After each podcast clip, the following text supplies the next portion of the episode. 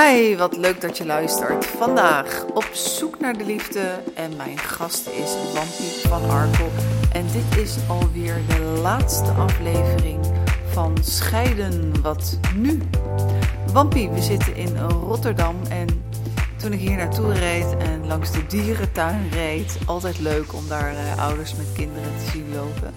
Toen dacht ik, ik vraag me nou al zo lang ik jou ken af, waar komt jouw naam Wampie nou vandaan?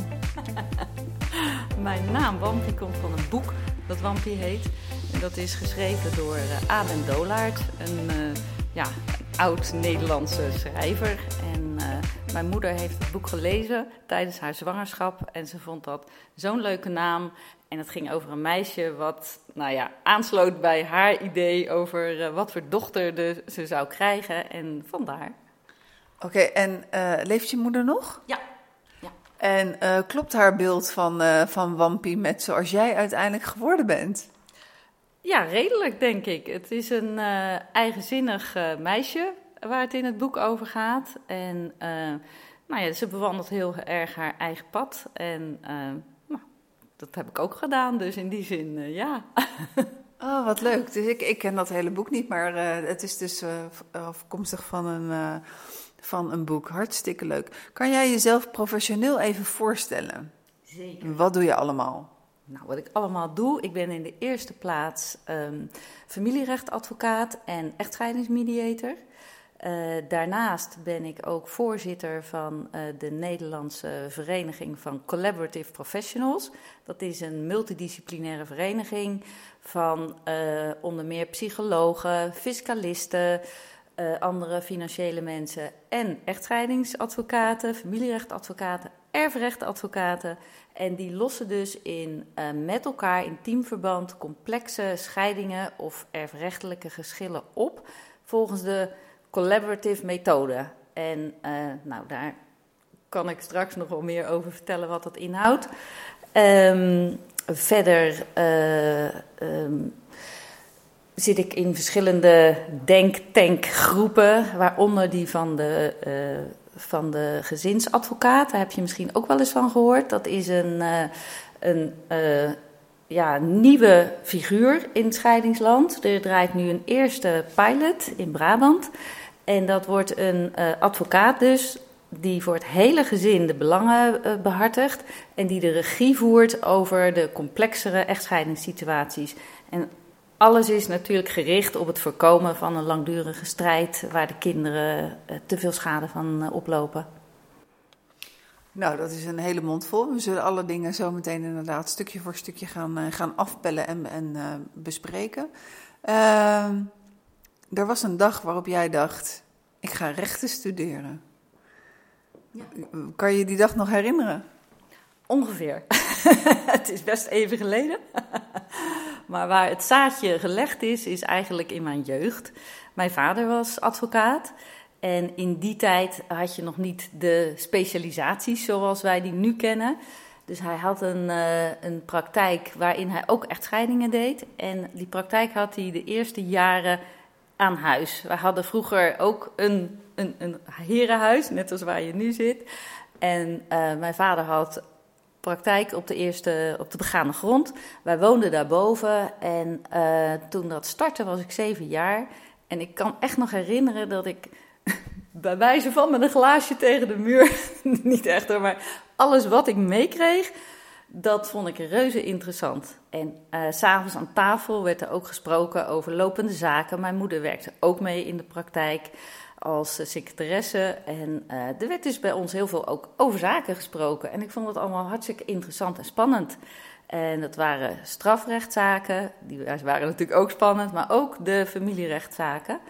En um, wij hadden ook zo'n ja, gezin waar het altijd een zoete inval was. Dus als mensen een probleem hadden of, of uh, een advocaat nodig hadden, ons huis zat, vaak vol.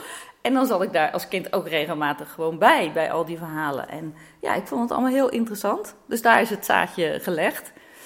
En um, ik ben naar het gymnasium uh, gegaan, eigenlijk met het idee om dierenarts te worden. Maar toen ik erachter kwam dat er toch wel heel veel bloed en andere ellendige dingen bij hoorden, toen heb ik dat weer verlaten, dat idee. En toen kwam uh, het idee om advocaat te worden naar boven. Toen kwam het weer omhoog gepiept en uh, gepopt. En uh, zijn jouw ouders gescheiden of zijn die bij elkaar gebleven? Mijn vader is overleden. En toen was ik 16 jaar. Dus ja, voordat ik echt ging studeren, uh, was hij er al niet meer. Oh, dat, dat is dan een, uh, een lastige leeftijd voor uh, ja. het gaan missen. En zeker als je dan toch de voetsporen gaat gaat bewandelen die je vader gedaan hebben. Maar het lijkt me tegelijkertijd dan toch ook wel weer een hele mooie motivatie om dat te doen. Ja, en het was niet zozeer een, een motivatie om dat beroep daarom te kiezen. Maar um, ik lijk ook best veel op mijn vader qua karakter. Uh, en, en nou, we hebben hetzelfde sterrenbeeld, we hebben eh, dezelfde bouw, dus het, past gewoon ook, denk ik. Het uh, zit dan toch een soort van in je, ja, in je DNA bijna, denk ik. En um, er zijn wel heel veel mensen in mijn omgeving die zeggen van... oh, wat had je vader dit leuk gevonden. En ja, natuurlijk zijn er momenten geweest dat ik dacht van... goh, zou die het uh, kunnen zien vanaf een wolkje daarboven? Hè? Dat, dat, natuurlijk zou dat heel leuk zijn, ja. En uh, nou, dit is een stukje voorstellen van je, van, uh, je zakelijke Wampie van Arkel. Um, wie ben je privé? Wat, wat, wat dit, deze podcast heet Op zoek naar de liefde. En ik heb je natuurlijk al eerder geïnterviewd, dus ik weet het wel, maar misschien de luisteraar nog niet. Op zoek naar de liefde, heb jij de liefde gevonden? Gelukkig wel, ja. ja. Um, ik vorm samen met Jan Willem een uh, samengesteld gezin. Samen hebben wij vier kinderen. Uh, inmiddels zijn de oudste twee, die zijn van Jan Willem, die wonen zelfstandig. De dochter van Jan Willem wel in een appartement in dit pand. En de jongste twee zijn mijn dochters. En die wonen op dit moment allebei nog thuis. Dat zal ook niet heel lang meer duren. De oudste is uh, 20 en studeert al twee jaar. En de jongste is 17, die uh, wil gaan studeren volgend jaar als ze eindexamen heeft gehaald. En dan uh, kan het zomaar zijn dat over een jaar ineens ze allebei uitgevlogen zijn. En dan ook nog een studie van rechten of dat niet? Nee, ze studeert psychologie. En de jongste die, die zegt wel eens van, nou, rechten is nog wel iets wat in mijn achterhoofd zit. Ze werkt ook hier op kantoor, uh, wat administratieve dingen. En ze vindt het wel interessant, maar ze wil ook wel heel graag iets met kunst doen. Dus ze weet het nog niet. Maar het is niet helemaal uitgesloten. Oké, okay, drie generaties dan. Dus in sommige families zitten gewoon bepaalde beroepen die, uh, die, ja. die, die, blijven gaan. Maar als jou, Jan Willem jou zou voorstellen, wat zou hij dan over jou vertellen? Wat voor een karakter uh, zou hij omschrijven? Um, ja, wat voor karakter zou hij omschrijven? Nou, hij uh, vindt me sowieso lief en grappig. We hebben heel veel lol samen. En de laatste tijd word ik wat, zeg maar, steviger ook. Dus wat meer assertief. Dus dat is iets wat zich aan het ontwikkelen is. Dus ja, ik wil zeggen, niet, niet wat kilo's betreft. Niet wat kilo's betreft, nee. nee, dus het het wisselt. Ja, wat, wat, wat hij met name leuk vindt aan mij is uh, juist de diversiteit aan, uh, aan, aan eigenschappen. Dus aan de ene kant ben ik heel serieus, maar we vinden het ook heel leuk om samen lekker uh, naar feestjes te gaan en, en lol te maken. En um, we houden van wandelen, maar we houden ook van lekker eten en drinken. En dus zowel uh, gezonde dingen, maar ook van het leven genieten. Dus juist die, die tweezijdigheid hebben we eigenlijk allebei wel. En dat, uh, nou ja, dat past goed. Nou, als, als, je als luisteraar meer wil weten over dat stuk samengesteld gezin, dan zou ik zeggen: zoek hem even op. Die podcast hebben we gemaakt, een duo-gesprek met Jan Willem erbij. En wat ik me daar nog van kan herinneren was vooral, jullie hadden allebei los van elkaar zo een, een scheiding achter de rug. En vooral nooit meer gaan trouwen. Ja, dat was mijn uh, adagium eigenlijk. dat had ik al eigenlijk voordat ik uh, de eerste keer ging trouwen, had ik al zoiets van, dat ga ik maar één keer doen. En uh, toen ik in een scheiding terecht was gekomen, had ik daarna inderdaad zoiets van, nou, dat hebben we nu gehad en dat ga ik niet meer doen. En Jan Willem had dat niet, zo'n zo'n overtuiging van ik doe dat maar één keer of ik doe dat niet meer. Maar hij had wel zoiets van: ik, ik, ik wil even misschien helemaal geen relatie, want het is allemaal zo ingewikkeld en pijnlijk. En ehm, dat had hij. Dus bij mij ging het meer om het trouwen. En hij had zoiets van: uh, laat mij maar eventjes alleen. Heb je er spijt van dat je toch bent gaan trouwen? Nee, zeker niet. Nee, nee. Uh, het was wel zijn initiatief. En ehm, ik ben daar uiteraard bewust in, in ingestapt. En wat wij uh, hebben gemerkt is hoe uh, verbindend het ook voor de kinderen geweest is. Dus het trouwen op zich had voor mij nou niet per se gehoeven. Het was, natuurlijk, het was een fantastische dag hoor. Met, met een, ja, het was zo'n mooie uh, uitwisseling van, van liefde naar elkaar toe. En um, dat was dus naar elkaar toe heel mooi. Maar wat we merkten daarna was ook dat het voor de kinderen heel verbindend was. Dat wij trouwden, dat gaf hen kennelijk zoveel meer gevoel van veiligheid en basis dan samenwonen. En alleen daarom zou ik, als ik het terug zou draaien en opnieuw de keuze zou moeten maken, zou ik het ook al willen doen. En uh, naar Jan Willem zelf toe, ja, het, het, het, het geeft toch net dat extra gevoel van commitment of, of zo, denk ik. Voor, voor hem zeker. En um, ja, dat geeft dus een bepaalde veiligheid, een bepaalde rust. Dus ja, het geeft toch wel zowel naar elkaar toe als naar buiten toe van nou, heel duidelijk, wij kiezen voor elkaar en, um, en we gaan ervoor. En zo doen we het ook al uh, twaalf jaar lang. Nou, ik ben blij dat je dat zegt, want ik ga volgende maand trouwen. en dan zou ik denken van, oh, nou als jij, de, als jij er spijt van hebt. ik ga dan natuurlijk ook voor de tweede keer trouwen, maar uh, ja, het is nog wel een beetje zo van, de, ik ben ook al een keer eerder getrouwd mhm. geweest. Toen was ik 24, gescheiden toen ik 30 was. En nu ben ik 56. Zo heel af en toe heb ik toch nog wel een heel klein beetje last van koud watervrees.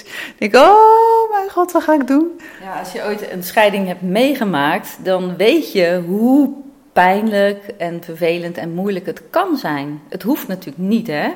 Uh, ten eerste hoef je natuurlijk überhaupt niet te scheiden. En als het dan gebeurt, dan kan dat natuurlijk ook op een, op een liefdevolle, respectvolle manier gebeuren. Ik denk dat er sowieso een heel groot verschil zit tussen als je op je 24ste trouwt of op je 56ste. Je hebt natuurlijk zoveel meer levenservaring. En uh, ja, hopelijk heb je ook iets geleerd van, van de eerste keer dat het misging. Dus um, ja.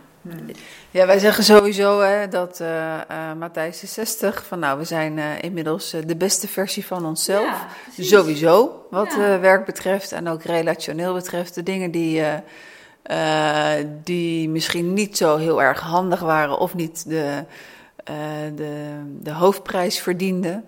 Uh, nou, dat weten we nu wel, daar hebben we van geleerd, mogen we aannemen. We vinden in ieder geval wel dat we daarvan geleerd hebben. Dus we gaan, uh, we gaan de mooiste versie ervan maken. En we hebben voor 30 jaar uh, gaan we straks tekenen, dat we nog 30 jaar met elkaar door kunnen. En dan, dan, dan haalt hij zijn, zijn langste, nou dan zijn we allebei elkaars langste relatie. Oh, dus de, precies, als we 30 jaar samen zijn. Dus daar streven we naar. Ja. Uh, mensen die bij jou komen, met alle verdriet en met alle boosheid, uh, hoe, vanaf het telefoontje zeg maar, of vanaf een eerste aanmelding, hoe ziet een traject eruit? Het begint er bij mij altijd mee dat ik eerst uh, uh, zeg maar vragen stel, zodat ik kan bepalen wat is hier nodig. Uh, dus als mensen mij bellen en zeggen ik heb een advocaat nodig of ik heb een mediator nodig, dan is dat voor mij niet meteen de route die gelopen gaat worden. Ik ga wat vragen stellen over uh, alle zeg maar, relevante omstandigheden en persoonlijkheidskenmerken en de dynamiek die ze hebben. En dan geef ik een advies van, nou, ik zou kiezen voor of mediation of een overlegscheiding. Hè, dus dat is een collaborative divorce waar je met een team uh, het gaat oplossen. Of in sommige gevallen is wel echt een advocaat en een procedure nodig. Dus daar begint het mee. Daar, daar wordt dan een bewuste keuze in gemaakt.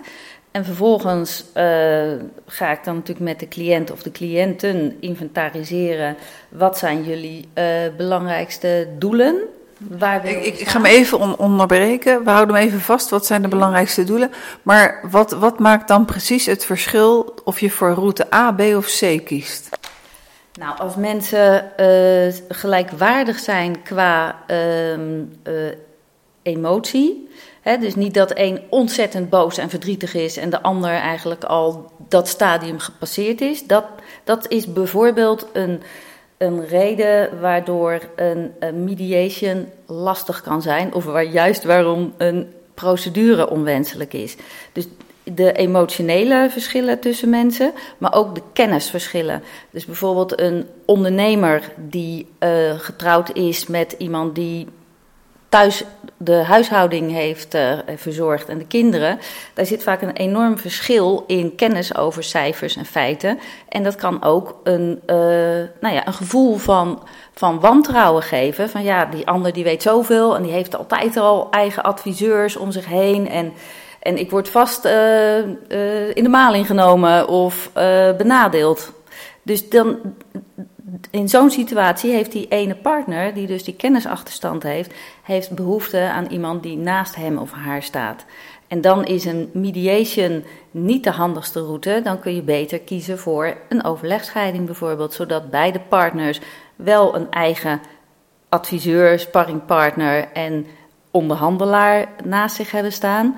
Uh, en dan wel bij voorkeur in de setting van een collaborative divorce en overlegscheiding, waar die advocaten met elkaar samenwerken. Dus niet strijden en debatteren, maar samen toewerken naar een oplossing. Oké, gaan we terug naar de doelen. Ja, dus als mensen met een, uh, nou ja, met een scheidingstraject bij mij komen, of dat nou in een mediation of een eenzijdige zaak is, begin ik met het inventariseren van wat zijn de doelen.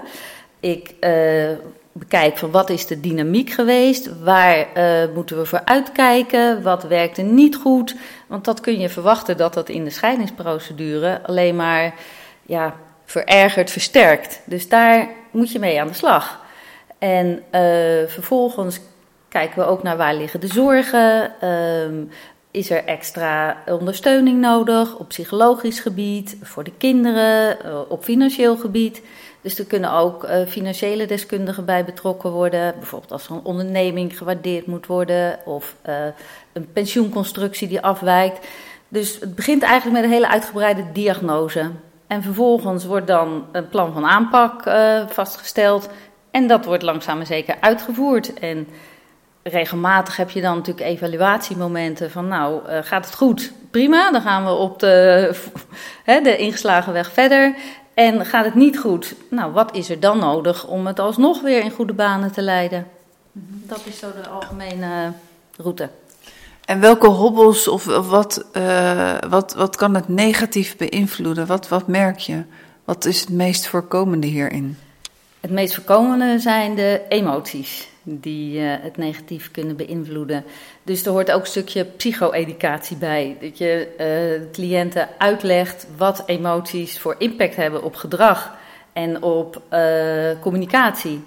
En daar kun je natuurlijk ook mee, mee gaan oefenen en dat beter gaan laten verlopen. Ik denk dat emoties is de belangrijkste verstoorder. Die zijn er namelijk altijd. Kan je daar iets voor, wat voorbeelden van geven? Van welke emoties en welke invloed heeft, dan op het heeft dat dan op het gedrag? Uh, nou, een, een, hele duidelijke emotie die verstorend kan werken is natuurlijk boosheid. En uh, wat er gebeurt als iemand ontzettend boos wordt, is dat in het brein uh, wordt de amygdala getriggerd. En daar worden allerlei hormonen uitgescheiden. En dan krijg je de vlucht, vecht of freeze reactie. En dat zijn uh, alle drie geen handige reacties als je een regeling moet zien te treffen. Dus het feit dat iemand dat weet, dat dat bij hem of haar kan gebeuren en ook bij de ander, dan kun je daar rekening mee houden en zeggen van oké, ik merk dat het nu hè, een emotie die te heftig opspeelt. Laten we even de tijd nemen om die te laten zakken en dan kijken of ook die hormonen weer uh, rustig zijn geworden, dat mensen weer bij hun verstandige deel van het ratio kunnen. En dan kun je weer gaan nadenken over wat is nou een volgende stap in dit traject waar ik geen spijt van ga krijgen.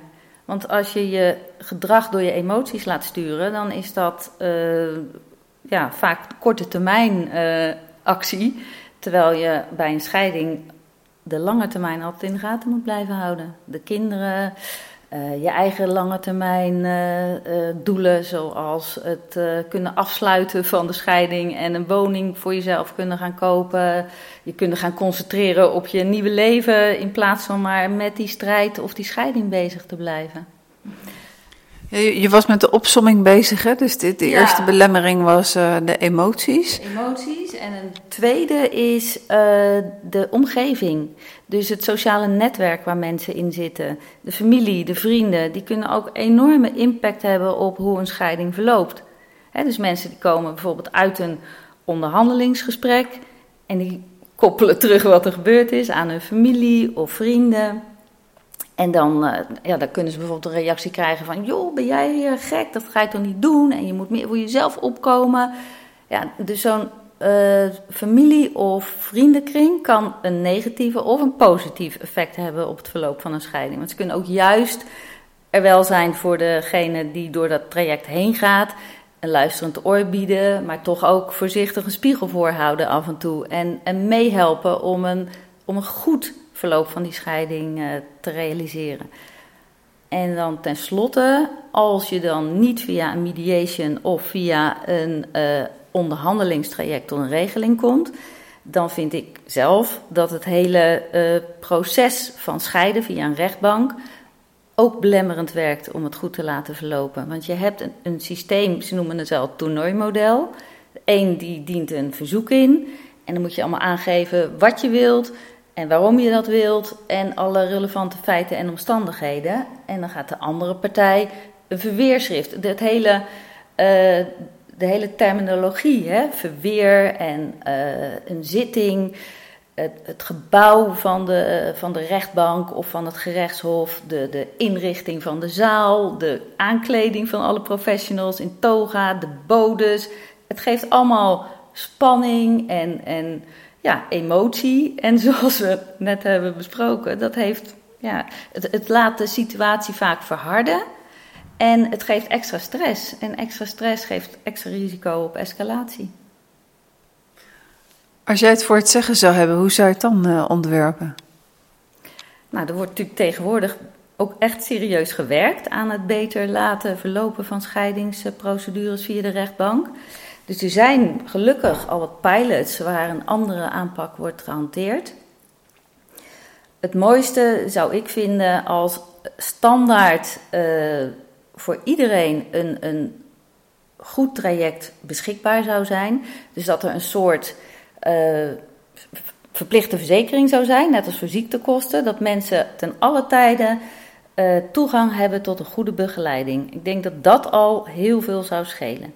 En uh, vervolgens, als dat dan georganiseerd zou zijn, dan de inhoud van het scheidingstraject zou wat mij betreft zo zijn als het bij, uh, nou eigenlijk bij de gezinsadvocaat wordt ingestoken.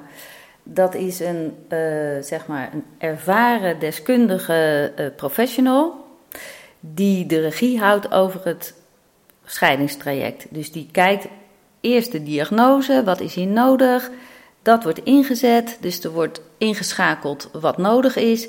Er wordt uh, samengewerkt tussen uh, de gezinsadvocaat, de betrokken andere advocaten die er zijn, of de mediator, uh, waar nodig een regierechter, hulpverlening voor de ouders, voor de kinderen. Dus er wordt een, een, eigenlijk een soort van busroute gemaakt waar uh, sommige stations kunnen worden gepasseerd die niet nodig zijn. Maar als het wel nodig is, dan kan er op de rem worden getrapt en dan kan er extra worden ingeschakeld wat nodig is. Dat lijkt mij het meest ideale. En waarom hebben we dat nog niet, denk je? Ja, we hebben nu eenmaal een systeem, een wettelijk systeem van scheiden via de rechtbank met advocaten en in uh, de wet en procesreglementen vastgelegde manieren van hoe zo'n proces moet verlopen. En daarnaast is er natuurlijk een hele uh, ja, ontwikkeling de laatste twintig jaar van allerlei scheidingsprofessionals die mensen begeleiden op allemaal hun eigen manier. En dat, dat is zo ontstaan. En dat weer, zeg maar, zien te hervormen naar een, een traject wat veiligheid biedt, ja, dat heeft tijd nodig.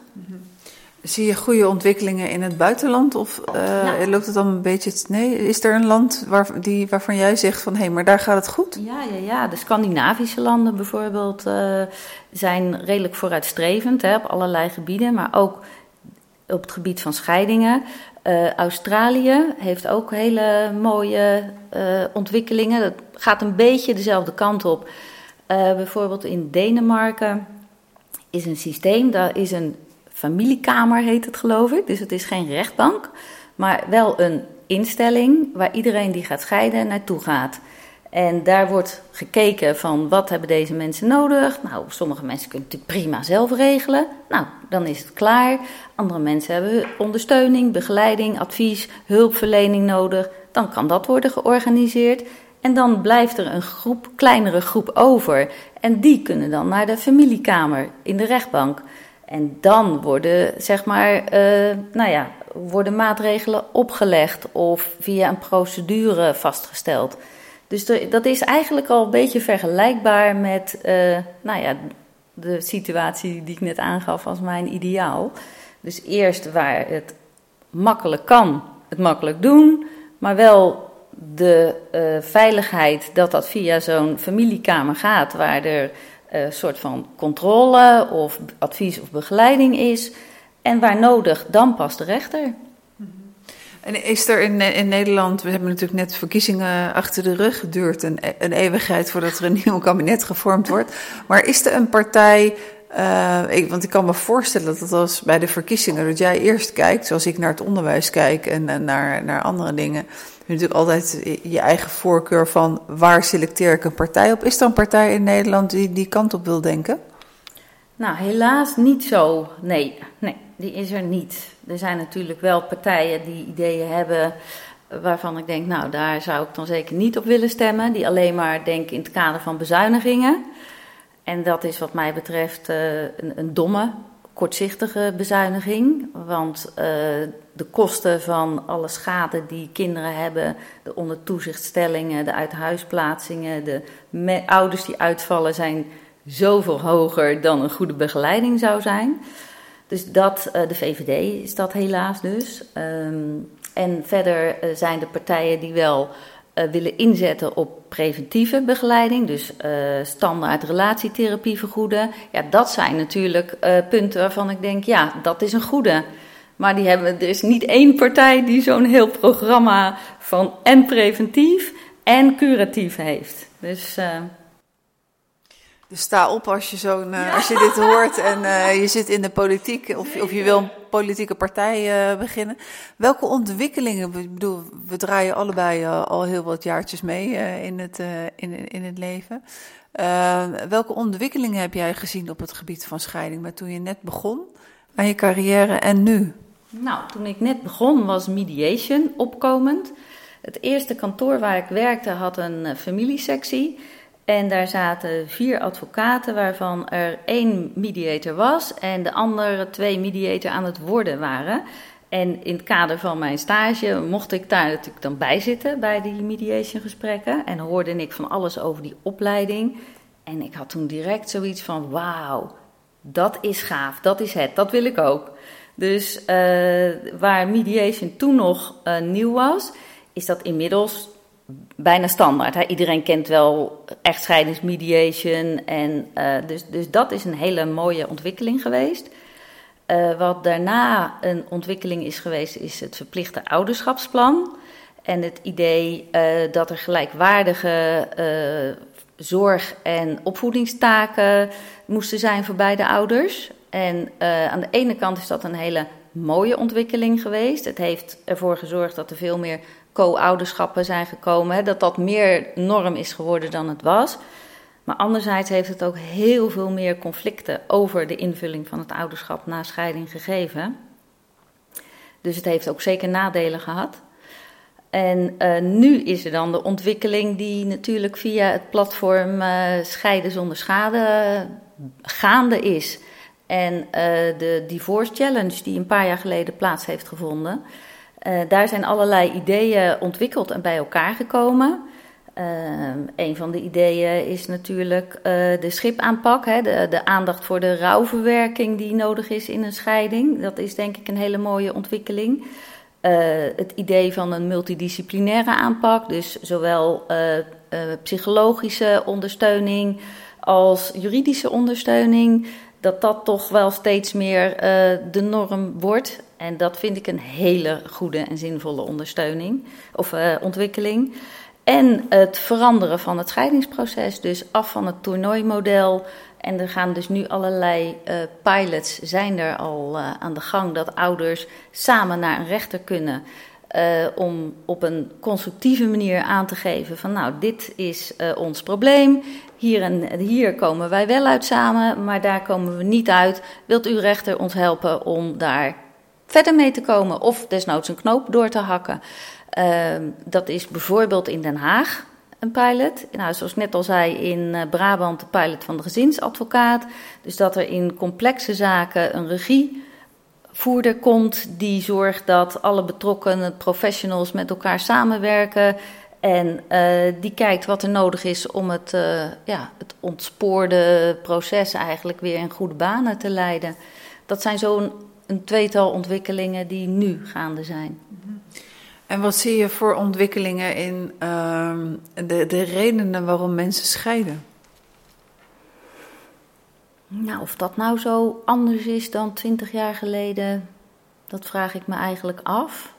Um, wat ik uh, sowieso zie als redenen dat mensen scheiden, is um, dat ze elkaar kwijt zijn geraakt. Dat de een zich heeft ontwikkeld en de ander niet en dat het niet meer past.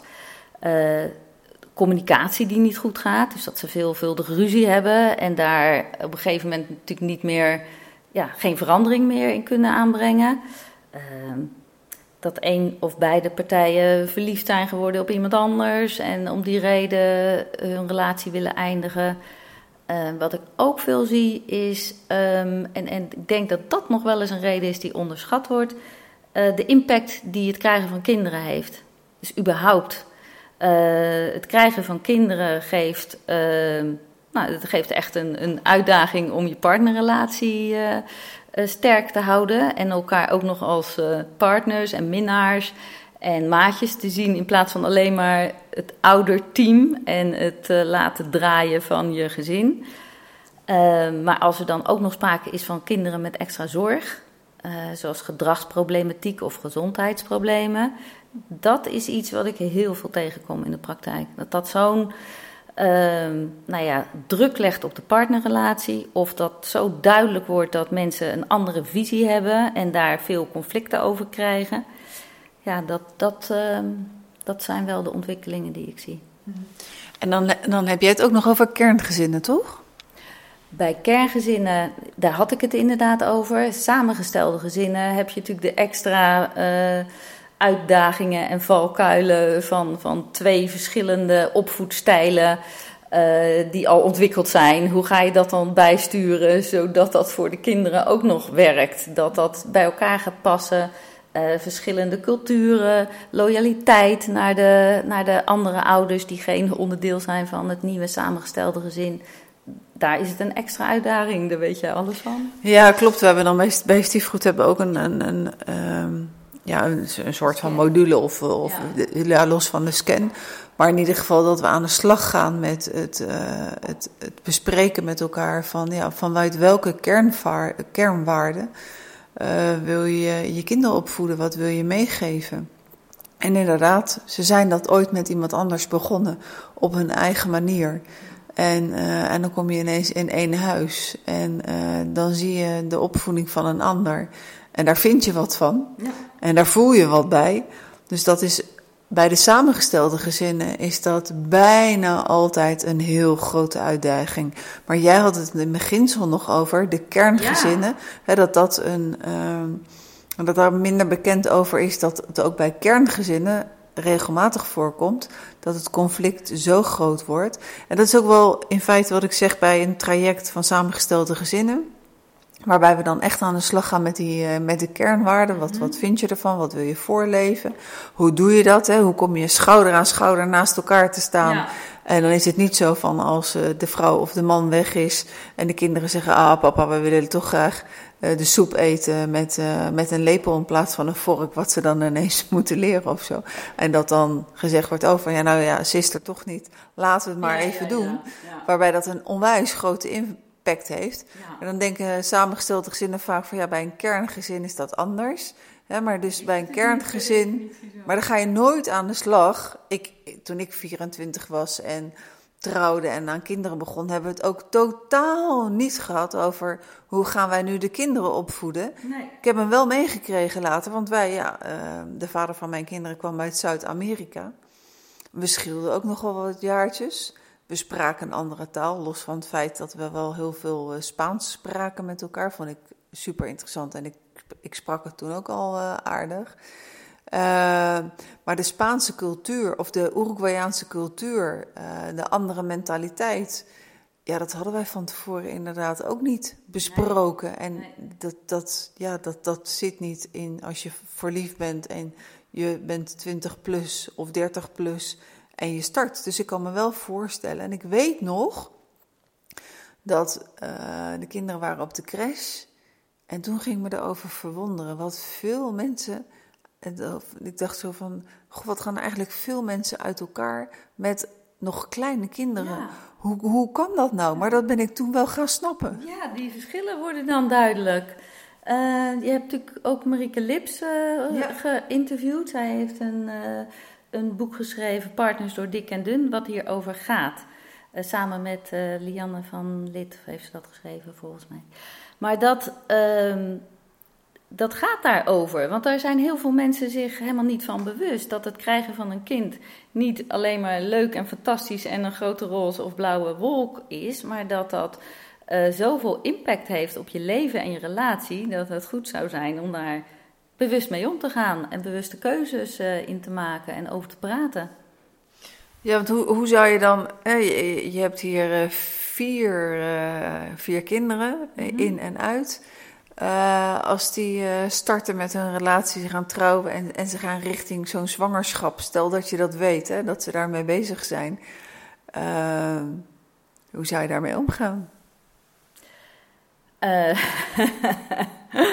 Ja, hoe zou ik daarmee omgaan? Nou, ten eerste vind ik wel dat je als ouders toch zoveel mogelijk uh, moet voorkomen om allerlei ongevraagde adviezen te geven. Dat heb ik in de loop van de jaren met schade en schande wel geleerd. Hè, om niet uh, te veel van tevoren aan te geven. Maar als ze me een advies zouden vragen. Zou ik zeker dit bespreken. Van, goh, hè, als ze zeggen van we willen graag aan kinderen beginnen en, en heb jij ons nog iets wat je wil meegeven? Dan zou ik dat wel zeggen van, hebben jullie met elkaar erover al gesproken van hoe ga je het invullen? En het praktische, dat doen mensen dan nog wel eens. Hè? Ga jij drie dagen werken of allebei vier of dat soort dingen. maar ook van, wat voor ouder willen we zijn? Wat voor uh, uh, opvoedmethode of, of stijl past bij ons? Zijn we daar hetzelfde in? Of kunnen we elkaar aanvullen? En hoe gaan we elkaar steunen daarin? Ehm, al dat soort zaken. Wat vinden we belangrijk voor onze kinderen? Wat willen we ze meegeven? En waarin gaan we ze begrenzen? Dat zou een heel mooi ja, iets zijn om te bespreken voordat je eraan begint. En en dat je dan al de verschillen kunt, kunt zien en bespreken en opvangen misschien. Ja, en kunt tackelen. Ja, ik, ik, daarom moet ik ook wel lachen, want ik herken het ook wel. Hè, bij mij, ik heb er eentje, een, een van mijn kinderen die vader gaat worden aan het eind van dit jaar. en de andere, die, mijn jongste, die is een maand geleden getrouwd in Uruguay. met een jongeman die al vader is. En als hij hier is, hij is hier onlangs drie maanden geweest, ja, dan is zijn dochter er niet bij. Mm. Maar nu waren ze in huis met de dochter. En ja, dan zag zij ook wel hoe hij vader was. En, ja. en gisteravond zei ze nog van, nou, ik heb tegen hem gezegd van, ik zie nu, als ik iets wil, hoe ik, hoe ik naar jou toe moet zijn. Want ik zie het je dochter doen en ze krijgt alles voor elkaar. Mhm. Dus dit is wel een tip voor mij. ik weet precies, als ik iets wil, hoe ik dat voor elkaar ga krijgen. Dus zij heeft wel een voorbeeld. Zij kan daar naar kijken. Dat, maar normaal. Je als ouder is. Maar als je samen start met het stichten van een gezin, dan weet je dat niet. En je weet het soms ook voor jezelf niet. Er zijn natuurlijk ook heel veel mensen die helemaal zelf niet nadenken van hoe wil ik als ouder zijn of hoe ga ik dat, uh, ga ik dat aanpakken. Ja. En ik merk ook uh, dat, uh, dat er heel veel vrouwen zijn die uh, ook wel denken van... Uh, ik ga mijn man straks wel veranderen. Dus als een vrouw nog geen kinderen heeft en een man uiteindelijk tegenkomt die een scheiding achter de rug heeft en al kinderen heeft... Van ja, nou, wacht maar, als we eenmaal samenwonen, dan ga ik dat wel even regelen. Maar zo makkelijk valt dat ook niet te regelen. Als dat dan een heel patroon is en een cultuur, dan, dan lukt dat niet. Nee, ik denk sowieso dat dat een, uh, een gedachte is die, uh, die niet werkt. Hè? Van ik ga het wel even bij die ander uh, veranderen. Dat, het werkt natuurlijk alleen als je op een positieve manier iemand feedback geeft. Van goh, ik zie dat je dit zus en zo doet. En ik zie dat dit of dat niet goed werkt. En dat je vraagt of iemand open staat voor tips en, uh, en een ander idee. Zo hebben wij dat eigenlijk met elkaar in ons samengestelde gezin ook aangepakt. Want het is op zich best wel interessant als je een nieuw iemand in jouw uh, uh, gezin krijgt die de boel kan observeren. Want je hebt natuurlijk blinde vlekken. En ik vond het wel interessant en leerzaam, de, de feedback die ik soms kreeg. Ik dacht, god, ik ben me daar helemaal niet van bewust. Maar ja, dat zou ik inderdaad misschien beter anders aan kunnen pakken. En zo zag ik natuurlijk ook dingen bij Jan Willem waarvan ik dacht, goh, waarom doe je dat zo? En zou je dat misschien ook zus of zo kunnen doen? En wat zou dat dan opleveren? Dus uh, denken van ik ga het wel eens even fixen, dat, uh, daar zie ik geen heil in. Maar je kunt natuurlijk wel leren van elkaar. Nou. Maar jullie konden dat ook, dat, uh, dat, dat, soort gesprekken. Want ja, wat, wat ik dan uh, een van de moeilijke dingen in, in samengestelde gezinnen is, die, is de communicatie. Maar en het is niet voor niks dat Karen den Hollander uh, en uh, Magda Hengst, of Marg, Marga Hengst, het boek hebben geschreven van De Mijnen zijn de liefste. Ja. ik heb het in het verleden bij um, een aantal partners wel heel lastig gevonden als ze iets zeiden tegen mij over mijn opvoeding van mijn kinderen. Maar ik moet er wel bij zeggen dat dat kwam wel met een, een oordeel daarin. en uh, vanuit de kritische ouder, dat zij een mening hadden. Uh, en waar je bij mij dan gelijk ook wel op de, op de weerstand van wat, oh, ga jij nou iets zeggen? Nou, dat is natuurlijk een hele uh, ja, natuurlijke reactie. het ligt natuurlijk aan hoe vertelt iemand iets tegen je. Zit daar een oordeel of een afkeuring of iets in? Dat werkt natuurlijk niet goed dat stuit op eh, weerstand en verzet. Uh, maar als je op een liefdevolle manier uh, opbouwende kritiek geeft, en niet vanuit de volwassen kritische ouderrol, maar vanuit een gelijkwaardige partnerrol, dan, dan begin je natuurlijk al anders. Dus de manier waarop je je boodschap verpakt is wel heel belangrijk.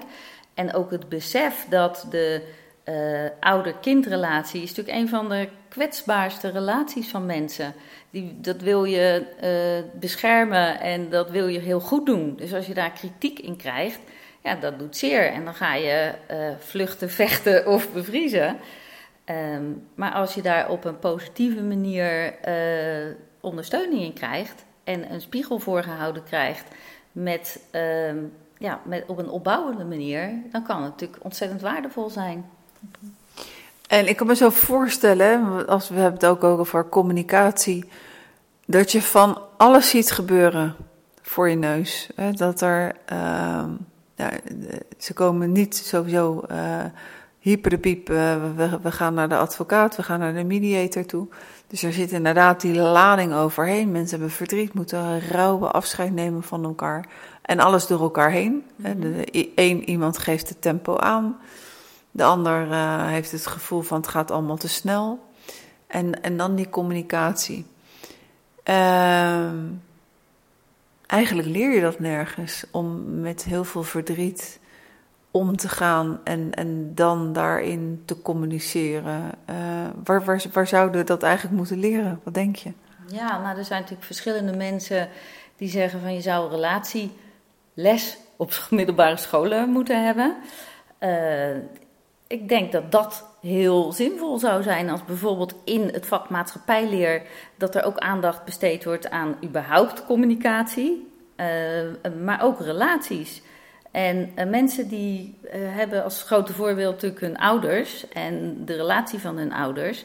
En dat is vaak een soort van, van blauwdruk vanuit waar mensen het leven ingaan. En als je dan input vanuit school kunt krijgen en denkt van, oh, het kan ook anders, dat, dat is heel zinvol. Verder kun je natuurlijk denken aan overheidscampagnes. Uh, er zijn natuurlijk wel meer mogelijkheden. Er kunnen uh, rolmodellen zijn, uh, influencers die, die ja, daar goede voorbeelden in, in kunnen laten zien. Dus er zijn wel mogelijkheden toe. Gelukkig komt er langzaam maar zeker wat meer aandacht voor. Ja, heel toevallig zat ik vandaag even op, uh, op, op Facebook en zag een uh, filmpje voorbij komen van uh, Demi Moore en Bruce Willis. Ja. Van inderdaad, hè, die zijn er, ergens jong verliefd ge geworden, kinderen op de wereld gezet. Toen kwam er een scheiding. Er was een heel mooi filmpje waarin Demi Moore hem bedankte voor, voor alles ja. wat ze gedaan hadden. En dan denk je inderdaad van, oh ik heb hem ook gerepost of, eh, of gedeeld, zoals dat dan heet, op Facebook. Ik dacht, dat is nou echt een mooi filmpje ja. waarin je kan zien van, nou, ze hebben de, ondanks hun verdriet hebben ze de tent elkaar, niet, uh, elkaar de tent niet uitgevochten. En, uh, en hadden ze ook besloten om met z'n tweeën uh, het gezin te blijven naar de kinderen toe. Ja. En de ander de ruimte te geven om de andere opvoeder te mogen zijn. Uh, we leven ook in een tijd waarbij ik elke keer schrik over, uh, als het gaat over ouderverstoting. Ja. Wat kom jij daarvan uh, tegen in de praktijk? Ja, helaas heb ik daar ook voorbeelden van in de praktijk. Het is ja, hartverscheurend, zou ik zeggen. Het is voor de kinderen natuurlijk heel erg schadelijk, de identiteitsontwikkeling ehm, ja, ik vind dat hele lastige zaken. Voor de ouder die verstoten wordt, is het ook verschrikkelijk. En uiteindelijk is het denk ik voor, voor iedereen die erbij betrokken is. Want vaak gaat het veel verder. De, ook de hele familie van de verstoten ouder ziet vaak het uh, betreffende kind of de kinderen niet meer. Um, gelukkig komt er meer uh, bekendheid over het onderwerp. Ik denk dat in het verleden ontzettend veel zaken niet goed aangepakt zijn. Uh, zowel door uh, advocaten als door rechters als door hulpverleners. En dat dat uh, nou ja, veel schade heeft, heeft gebracht. Je hebt natuurlijk ook Frank van der Linden geïnterviewd. Um, ja, misschien heb je zijn boek ook gelezen. Ik heb het ook ja, dat moest. Hij zei, je moet wel zorgen dat je het boek hebt gelezen. Ja. Nou, dat heb ik gedaan. En, ja. Uh, ja, nee, dat was mooi. Nou ja, dus hij zet zich er nu ook erg voor in om daar veel aandacht voor te vragen. En ook, uh, uh, nou ja, te stimuleren dat daar anders mee omgegaan wordt. Er is in februari van dit jaar een rapport verschenen waarin uh, rechters met advocaten, psychologen, hulpverlening, Raad voor de Kinderbescherming, et cetera, uh, samen hebben gewerkt om te komen tot een, uh, een soort van signalering van, van wat kunnen redenen zijn voor contactverlies. Want de term ouderverstoting vind ik best een lastige term. Ehm, als je het hebt over contactverlies, dat is neutraal. En dan uh, kun je kijken waar komt het door. Komt het door uh, dat het kind gegronde redenen heeft om afstand te nemen van een ouder? Komt het door uh, problematiek bij het kind zelf? Komt het door problematiek bij, bij de ouder waar het kind het hoofdverblijf heeft? zet die bijvoorbeeld het kind op tegen de andere ouder? Is, er kunnen allerlei redenen zijn. Het is niet zo simpel van het komt altijd door de verzorgende ouder of het ligt altijd aan de ouder die verstoten is. Het is een heel ingewikkeld, complex proces. Dus het is belangrijk dat goed uitgezocht wordt wat is hier aan de hand. En dan kan er passende hulpverlening of uh, ja, rechterlijke beslissing worden genomen. En daar is dus nu een, een, ja, een rapport over verschenen wat daar handvaten verbiedt. Dus dat is een start. Ja, en uh, ik heb ook Jan Storms geïnterviewd over dit onderwerp. En uh, hij, doet heel, hij geeft heel veel lezingen en hij helpt heel, ja, hij helpt heel veel ouders. Ik heb uh, Hugo, dat was dan uh, een verzonnen naam, geïnterviewd, omdat hij ja, een, een, als ouder daarmee te maken heeft. En het, ja, het niet handig was om zijn eigen naam mm-hmm. te noemen. En, uh, en toch elke keer, keer, keer op keer uh, denk ik van... Goh, we leven in een eerste wereldland. En uh, we vinden onszelf best slim en, en goed. En dit krijgen we maar niet voor elkaar. Om, om als ouders, zelfs soms niet om, om toe te geven... dat in liefde de kinderen op de wereld gezet zijn. Nou is nu heb ik ook wel geleerd uh, door dit werk dat niet alle kinderen in volle liefde op de wereld gezet zijn. Dat er ook andere redenen zijn waar, waardoor mensen aan kinderen zijn begonnen. Um, en keer op keer schrik ik daar toch wel weer van. Heb jij in jouw praktijk uh, gemerkt dat er, um, um, dat, dat er ja, onverwacht positieve wendingen waren? Zeker, gelukkig wel, ja. Um, interventies kunnen positieve uh, wendingen geven. Er zijn uh, gelukkig voorbeelden waarbij zo'n proces op een hele onbewuste manier ingezet is. Het kan door hele simpele praktische redenen komen dat een kind uh, weerstand heeft tegen een ouder. bijvoorbeeld bij jonge kinderen dat, dat de kamer eng is of de knuffels missen. Of, hè, dat soort simpele dingen kan al een positieve wending geven, waardoor het weer gaat stromen en lopen. Het kan ook zo zijn dat er uh, meer bewustwording bij de ouders nodig is van waar zijn we mee bezig, wat voor impact heeft dit op onze kinderen, wat voor schade kan het op de korte en de lange termijn geven en dat ze dan hun gedrag gaan aanpassen. Um, hulpverlening, uh, rechtelijke beslissingen die dan toch wel nageleefd worden. Dat zijn allemaal voorbeelden die een positieve impact kunnen hebben.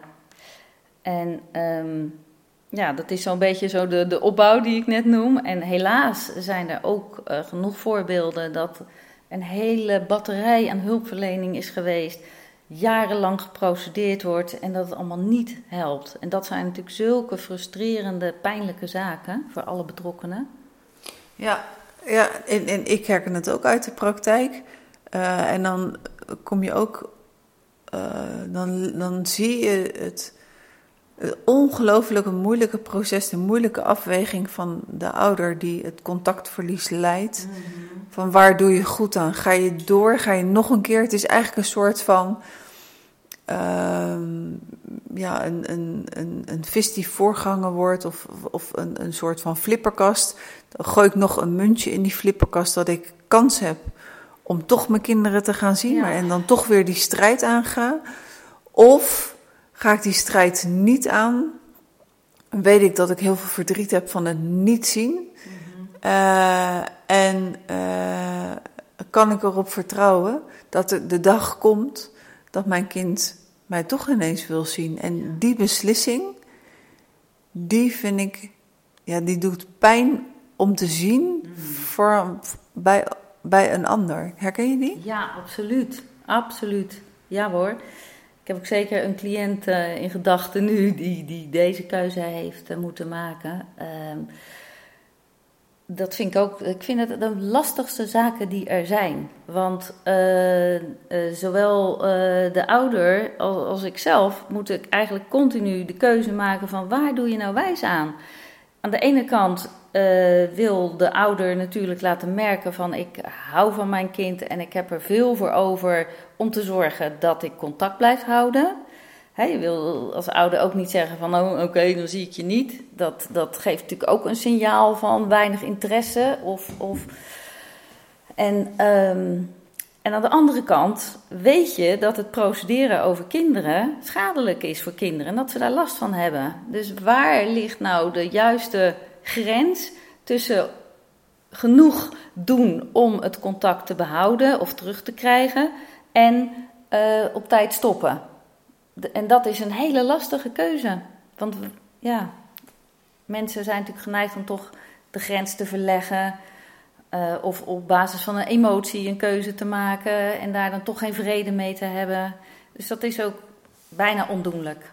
Ja, klopt. En ik merk het dan ook van, het lijkt wel of al is het een rechtszaak, maar dat dat lijntje, dat, het dan, dat, dat er dan toch nog iets van contact lijkt, want je blijft ermee bezig. Ja. Tegelijkertijd merk ik ook dat mensen ook wel, of tenminste die ik tegen ben gekomen, ook het lastig vinden naar de omgeving toe. En jij noemde toen straks ook het sociale aspect van vrienden, collega's, familie. Van, want wat betekent dat dan als mensen uh, weten, je bent vader of je bent moeder en je hebt geen contact met je kinderen? Want dan zal je wel uh, slechte ouders zijn. Herken je die ook? Zeker, ja, absoluut.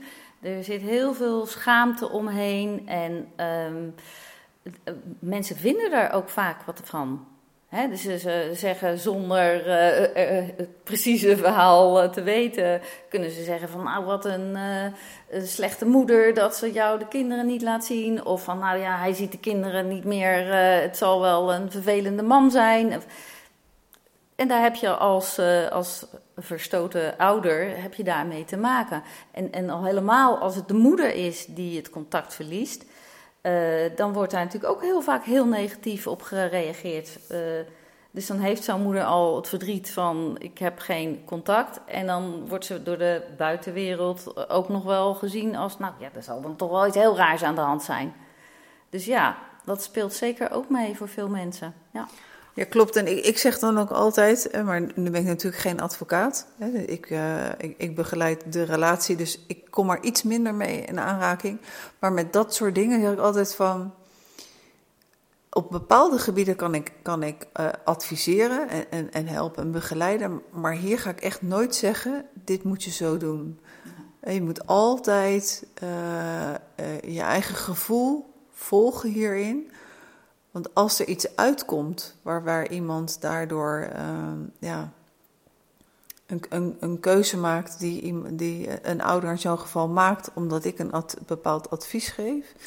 Als ik zeg van nou, dat zou je zo moeten doen en het, het loopt verkeerd, ik zou dat niet op mijn geweten willen hebben dat, dat iemand uh, daardoor uh, een jaar langer zijn of haar kind niet, niet ziet. Dus ik vind dat ook heel lastig om te begeleiden. Dus dat, dat uh, gaat met fluwelen handschoenen in feite.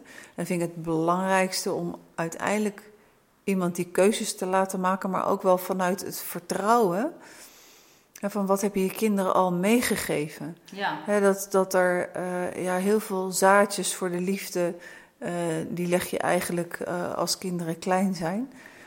en daarbij heb ik met mijn eigen kinderen ook wel eens beslissingen moeten nemen waarvan ik dacht van oh help, als dit ooit maar goed komt, maar wel vanuit het vertrouwen, de liefde was er, mhm. is er, en de liefde stopt ook niet op het moment dat ik mijn kind niet meer zie. Er zijn andere manieren om die liefde toch te laten stromen, al is het van mij naar, uh, naar buiten toe, waardoor het, het niet stopt. Maar dat zijn echt, echt heel moeilijke overwegingen voor mensen om daarmee uh, aan de slag te gaan. Klopt klopt.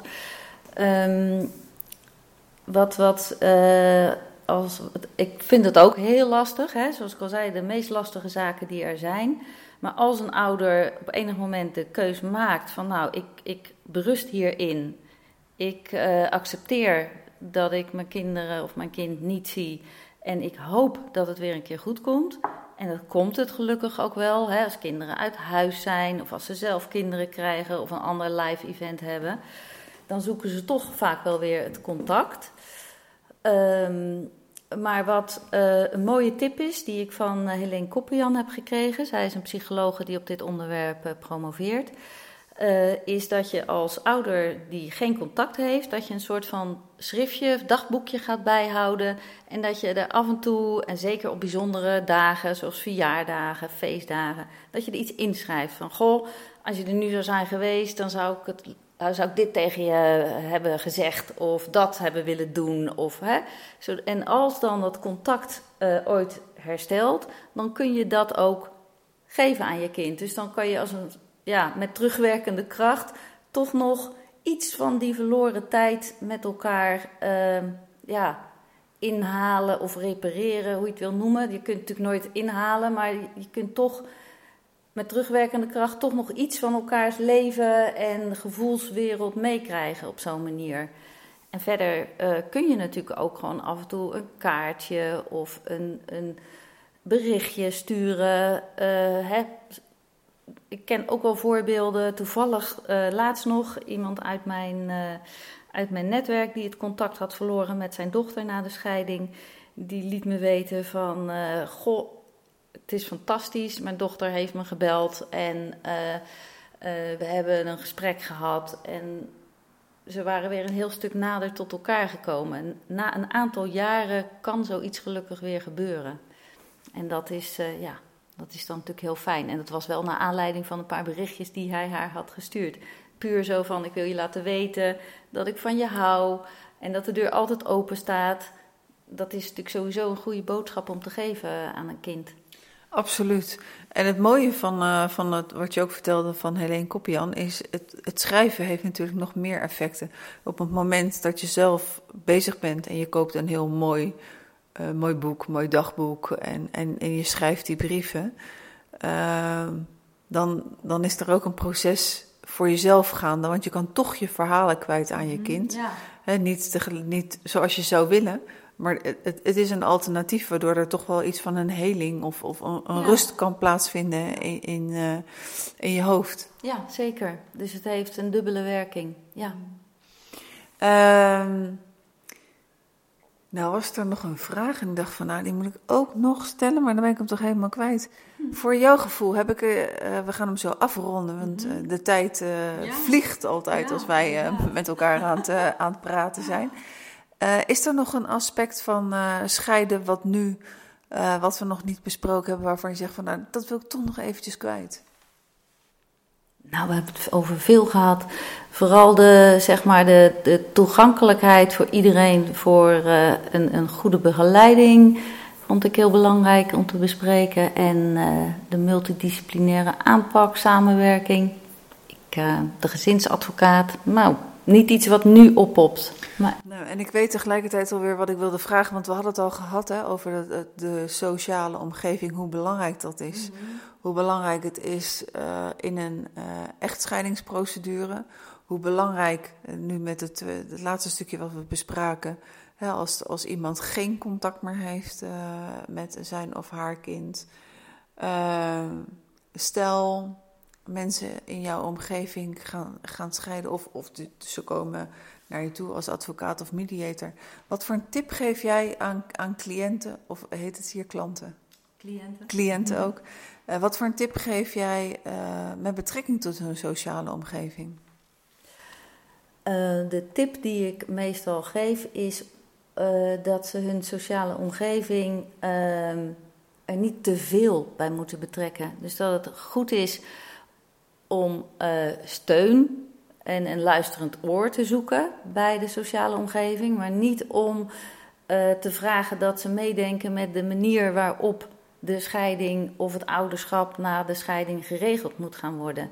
Dat ze echt uh, daar hun eigen regeling in treffen, waar zij zich goed bij voelen en niet uh, de mening van, van hun sociale omgeving gaan vragen. Want dan, dat geeft vaak gedoe en uh, ja, loyaliteitsproblemen.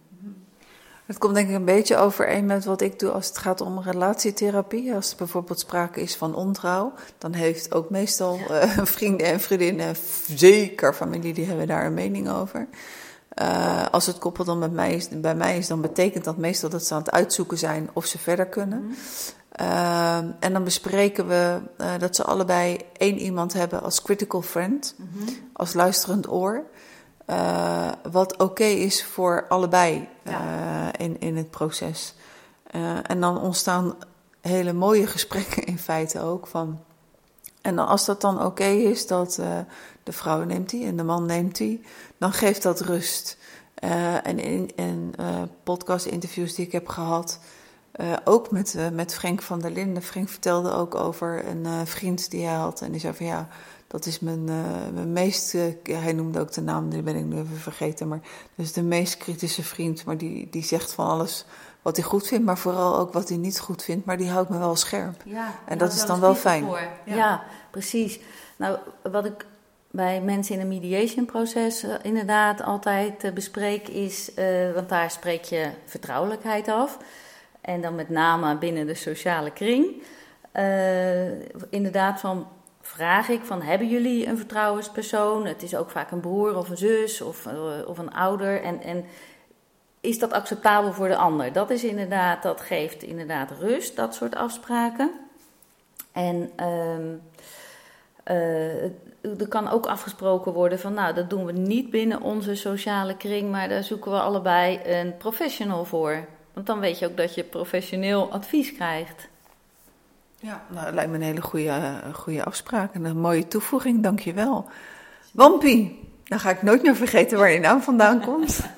Van harte bedankt voor dit, uh, voor dit interview. En uh, in dit. Uh, voor de uitnodiging. Ja, ook heel graag gedaan. En voor de luisteraar, dankjewel voor het luisteren. Dit was dus de laatste van Scheiden Wat Nu. Hoor je deze podcast nu als het eerst? Nou, dan heb je nog een aantal afleveringen waar je goed naar kan luisteren met heel veel professionals en heel veel tips. En uh, vanaf september gaan er twee nieuwe series starten. De eerste serie heb ik samengemaakt met mijn collega Jordi Vos van Stiefgoed Den Haag Oost. Die is volledig gericht op de vragen en antwoorden met betrekking tot het samengestelde gezin en heet dan ook Samengesteld Gezin Wat Nu? En de andere serie, die gaat wat langer duren. Dat wordt een prachtige reeks. Geen seks, wat nu. Met uh, hele mooie line-up met allemaal gasten. Te veel om op te noemen, ga ik ook niet doen. Dan zou ik zeggen, volg me op Soundcloud of Spotify op zoek naar de liefde. En ik hoop tot over twee weken en in beide series. Tot ziens!